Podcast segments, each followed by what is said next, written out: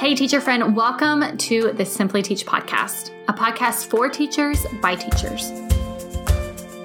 I'm your host, Kelly Jackson, and each week I bring you a podcast full of practical and helpful ideas from teachers. We all know that teaching is really hard work, and I want this podcast to be a place for you to not only find ideas, but to also find encouragement and motivation.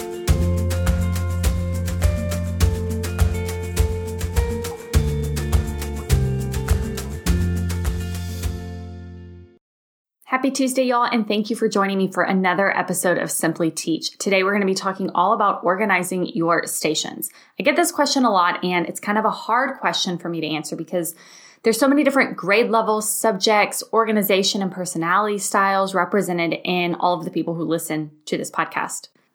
Today, I'm going to share some practical ways that you can organize your stations as well as how to organize your math and literacy stations. So we're going to talk like big picture, how can you organize stations, and then specifically for math and literacy.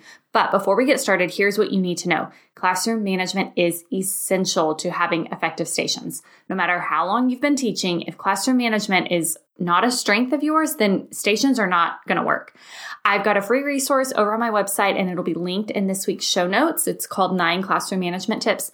And you can download this to get some practical uh, strategies that you can use in your class to help you manage your students a little bit better so that you can do stations. We'll talk more about classroom management here in a minute, but for now, let's get to talking about station organization.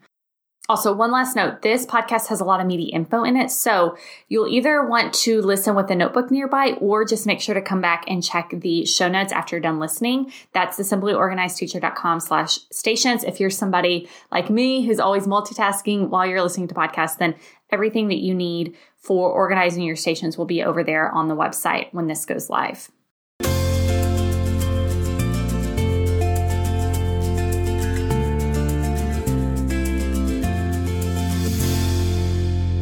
We are going to break today's episode down into three parts. First, I'm going to share general organization tips that work for all stations. Then I'll share some specific strategies to math, and then we'll wrap up with some literacy station uh, ideas or tips. And keep in mind, everything that I'm sharing is what's worked for me or teachers I've worked with or teachers who I've actually gone in and coached them on their classroom organization. So, you know, take everything that I say with a grain of salt and be flexible with trying to change it and work it however it's going to work best in your specific classroom and with your specific stations because you may not teach math, but you can still use these same strategies in a science or social studies type subject that you want to do stations in. So here's some organization strategies that are going to work no matter what subject that you're doing stations for. First, you want to organize your station activities in some kind of home separated by standard. I liked to use milk crates because most of my activities were file folder activities. So I could put all those folders in a hanging folder for each topic. I've seen a lot of pictures on Pinterest with those plastic tubs that you can get from Hobby Lobby, you know, like they're paper sized uh, and basically you have one whole plastic bin for each topic or common core standard or TEK or whatever it is I love it. I think it's a great idea. It looks really nice. It's a really effective way to organize, but it's really expensive. So that's why I chose more of the milk crate folder, file folder system. That's what worked for me and my classroom and my budget. Second, you want to set up station materials in a certain part of the room. This doesn't mean that all the stations are going to be done in that corner of the room, but for example, all the math stations were stored and the materials were stored underneath my math word wall. My language arts stations were all stored underneath my English language arts word wall by my library. So all the manipulatives for each of those stations were in one core area.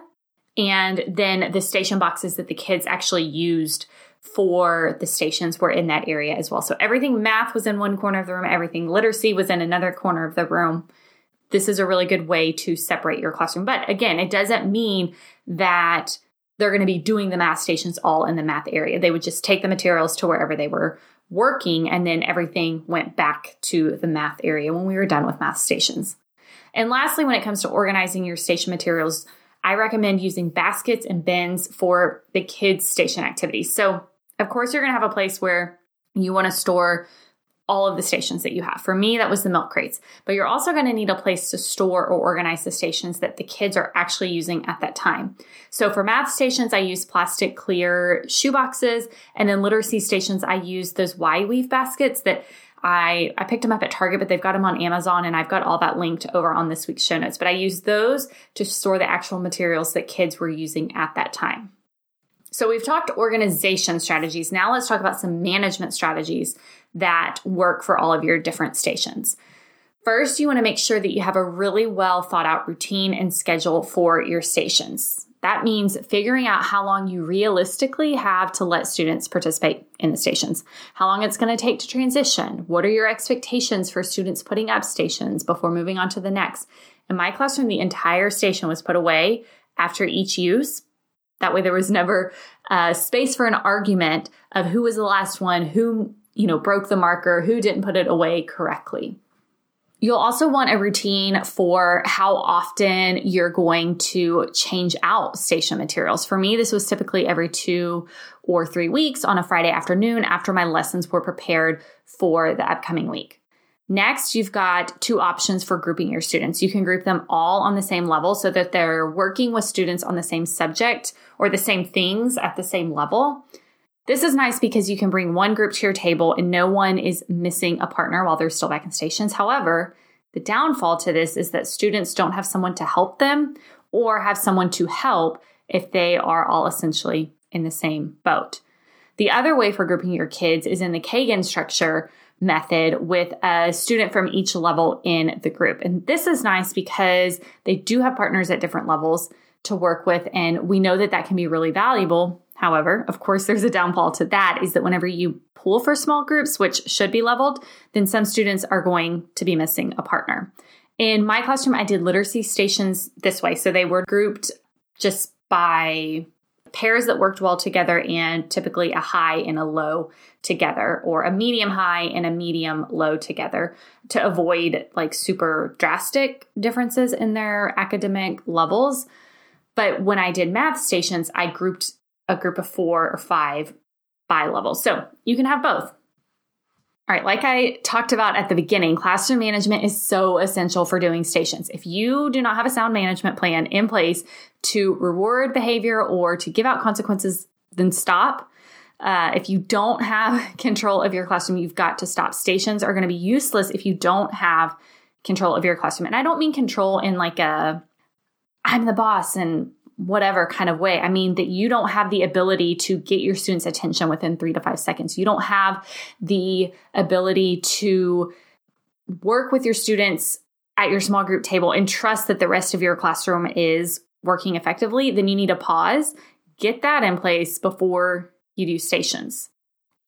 You can fully expect that students in stations are not going to be working adequately and that you will not be able to give your full focus to your students that are at your small group table if you don't have that management plan in place. So I've got a couple episodes, a lot of blog posts, and some free resources.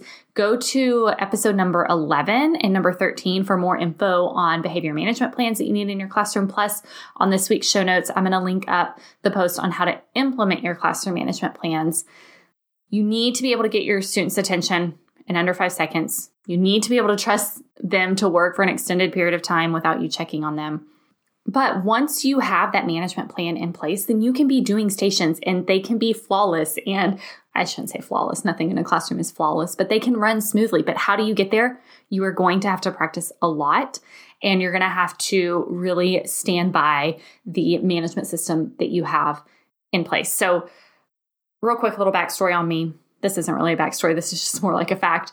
But I tend to like to follow the rules and do what's expected of me. I don't like to let people down unless I think that rule or that expectation is dumb. So when my campus told us one year that we were expected to have small group teaching going on, like full small group teaching rolled out by the third week of the school, I laughed there is no way that that can happen. And I thought it was dumb, to be quite honest. So, as I uh, maybe recommend to teachers that is maybe not the best thing, I closed my door and, and did what I knew was best for my students. And that was to get effective management in place before I ever introduced stations. The first four to six weeks of school is a ton of practice in management and stations with me nearby at all times. This way, students got used to me checking in on them and knowing that I was holding them accountable. This also allowed them to build up their stamina for working longer and longer periods of time. It's also really important that you roll stations out slowly instead of introducing them all at one time. So, you know, the first two weeks of school, the kids only know two, maybe three literacy stations that we're going to have in our classroom. And during that third or fourth week of school, I might pull one group of kids to my table for anywhere from like eight to 10 minutes, but that's it. Then I'm back to circling, monitoring, asking questions of my students, giving them a chance to build their stamina of working independently for an extended period of time. Lastly, you're going to need a management system for each station. And I'm going to cover those more in just a second. But basically, you need a board or some way for students to see what station they are doing and what the expectations are picking up a station, transitioning to the next one, and getting ready for the new station should all take less than 90 seconds. It should be quick. And that means you need a place that's going to be visible for all of your students to see where they should be in the stations. None of this calling out, like sitting out, you know, everybody come to the carpet. Let me tell you what stations you're going to be in.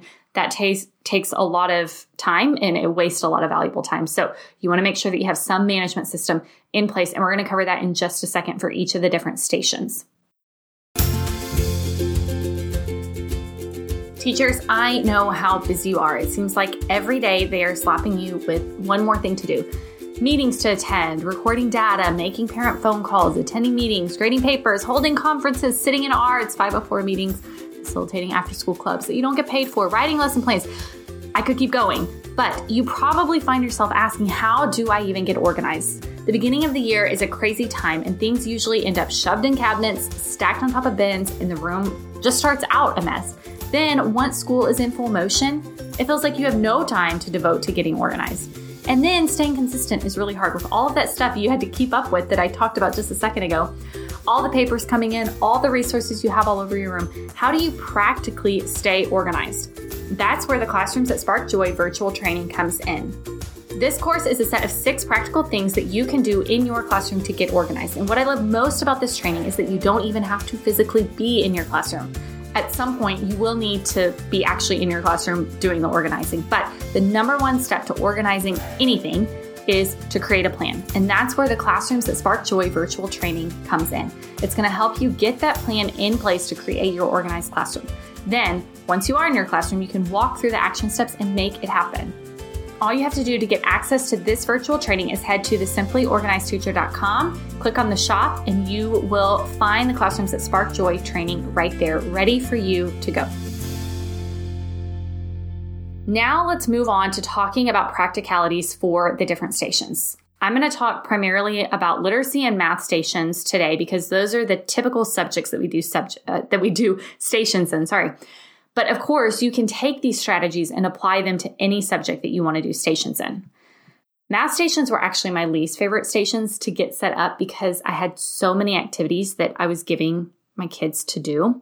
And I also spent probably the first three years of my teaching career trying to figure out what was the best way to do stations. But here is what I finally settled on I did four main stations, four groups of kids, and a bunch of activities at each station that they could choose from. So let me do a quick run through of how I operated my math stations. I used four stations when it came to math. So they were pretty simple. Math, M A T H. M was meet with teachers. So this was students meeting at the U table with me and working on concepts that they were either A, needing support with, or B, whatever we were doing in our whole group lesson, I was reiterating there. A was at your seat, so students were working on math games or activities at their desk. T was technology, so students were on iPads or computers playing some different math games. Pretty much, I just did Prodigy, which was what my district was using at the time. But you could also have different apps that the kids could be using based on whatever it is that's going on in your classroom. And then last, we had H for hands on. And this was again students working on math games and activities. So, what was nice about this is the at your seat and hands on activities were the only ones that I actually had to get materials for because Meet with teacher, of course, I have to have materials, but it wasn't station materials. And then technology, the kids knew what was expected of them there. I kept the at your seat and hands on activities in those plastic shoe boxes that I mentioned earlier on in the episode. And they were in my math manipulative shelving unit. Again, all of these pictures, everything, if you're a visual person, head to the show notes, they'll be there. But I had five bins for each station. So five for your seat, five for hands on. And the students could choose any of the activities from whichever station they were at. So this was nice because I wasn't having to change stations too frequently. They essentially had 10 stations to choose from if they went to the A and the H in one day. And they really should only be getting through one station or one activity a day. So that gave me quite a long time that they could, that I didn't have to change out those stations. As far as my management system, I used a grid system for each day of the week. And I don't even know how to begin explaining this to you because it was so complicated to create, but there is a picture of it on the show notes for this week. And anybody who is a member of the Organized Teacher Framework course is going to get this grid all the days wrote out. It's going to be in the course for you to use. But it basically just had a grid for each day of the week, and the student could look up on the grid I projected it up on the screen. They could look at any time and see exactly what station they were to be at and what stations they were going to be at that whole day. Another math station tip I learned a few years back from a friend is to use those really nice, I'm going to call them sheet protectors. I'm sure that they have a fancier name in the teacher supply stores, but I use those instead of making copies because my first two or three years, I was making 50 copies of an activity so they could do it over and over. And to be honest, they went from the turn in basket straight to the recycle bin. I never looked at them. It was such a waste of paper. It was such a waste of time. So later I realized it was better to just make one copy, put it in the plastic sleeve, and then the kids are able to use it over and over. I wasn't super strict on how often I changed out my math stations. Like I said, there were a lot of activities in there, so it gave me a couple weeks. Sometimes I did stations three times a week, and other times I didn't even touch the stations during the week. So I judged when it was time to change the stations based on the engagement of my kiddos. When I noticed that they were becoming more and more disengaged with the activity, you know, off task behavior, talking, all that kind of stuff, then I would change them. And it usually averaged out to every two or three weeks. When it came time to change out my math stations, I really only had to change out those 10 activities because the other two stations, like I said, meet with teacher and technology, I didn't have to do much. I would just line up the 10 plastic bins, take everything out and put them in piles. All the papers, all the plastic sleeves, all the markers. Then I'd put in the new stations, take those materials from the piles I created, put them back in where they needed, and there it was done. New stations were created. I have a tutorial over on my Instagram page. I think it's under like in the stories highlights under classroom organization, but I also learned how to make a GIF, GIF, whatever it's called, because I'm super techie and with the time these days, but you can go see that in the show notes. I'll link it up over there and you can see I walk through like the five or six steps it took me to change out my stations. All right, moving on to literacy stations. I feel like I need a breather. You probably need a breather too, but we're going to keep going.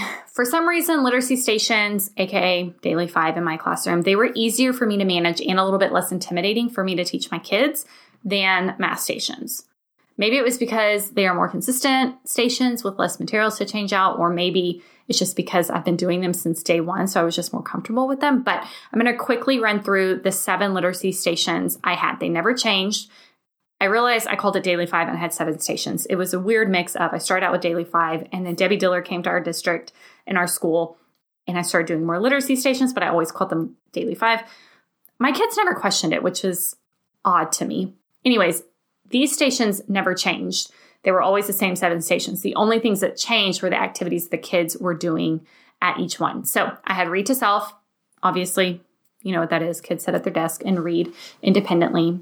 Then I had read to someone, which was kids reading with a partner. And what I really liked about this is I would put books in those baskets. Remember, I told you earlier that I had baskets for each of the literacy stations.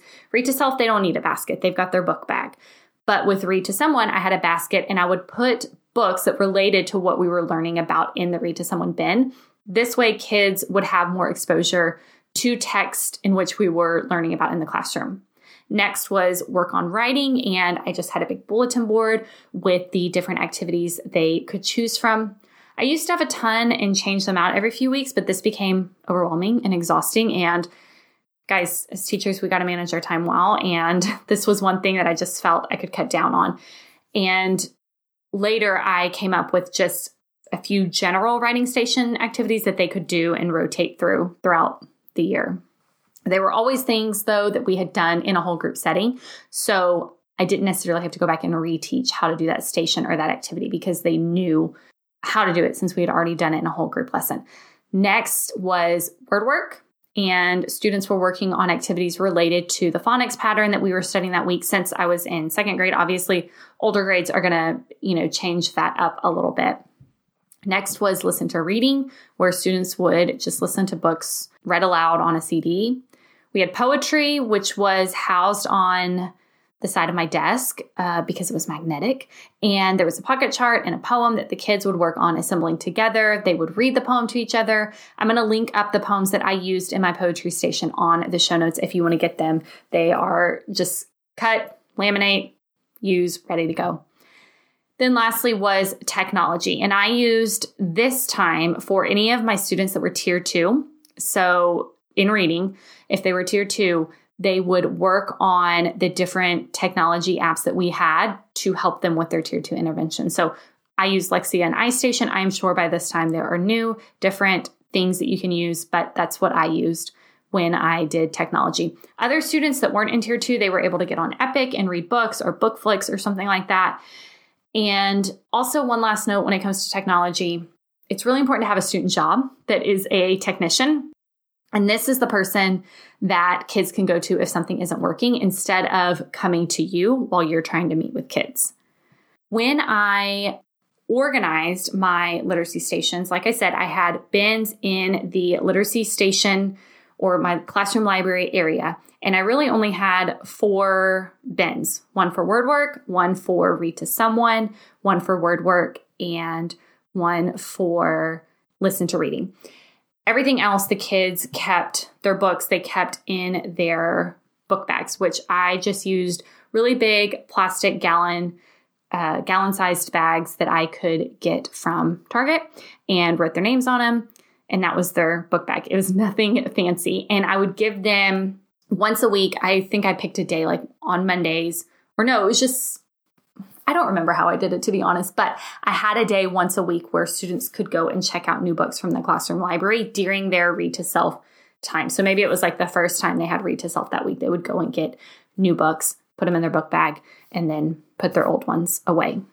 So those were the stations I used. Let me run through them really quickly. Again, read to self, read to someone, work on writing, word work, listen to reading, poetry, and technology. Then when it came to managing my literacy stations. They were all managed in one of those pocket chart things. Again, I've said it a million times, picture on the blog. And each student had a card with their name on it. They were paired up with one other partner, and then they had then I had cards for each of the different stations that were next to the student's name. So that way they could easily, again, it's back to that visual where they can easily see what their first and second station was that day. Then it was the Daily Five captain's job to rotate the stations at the end of each Daily Five day. All right, we talked about a lot of stuff today. So make sure to head to the simplyorganizedteacher.com slash stations to get all of the info that you need on how to organize your stations, how to set them up specifically for math and literacy stations.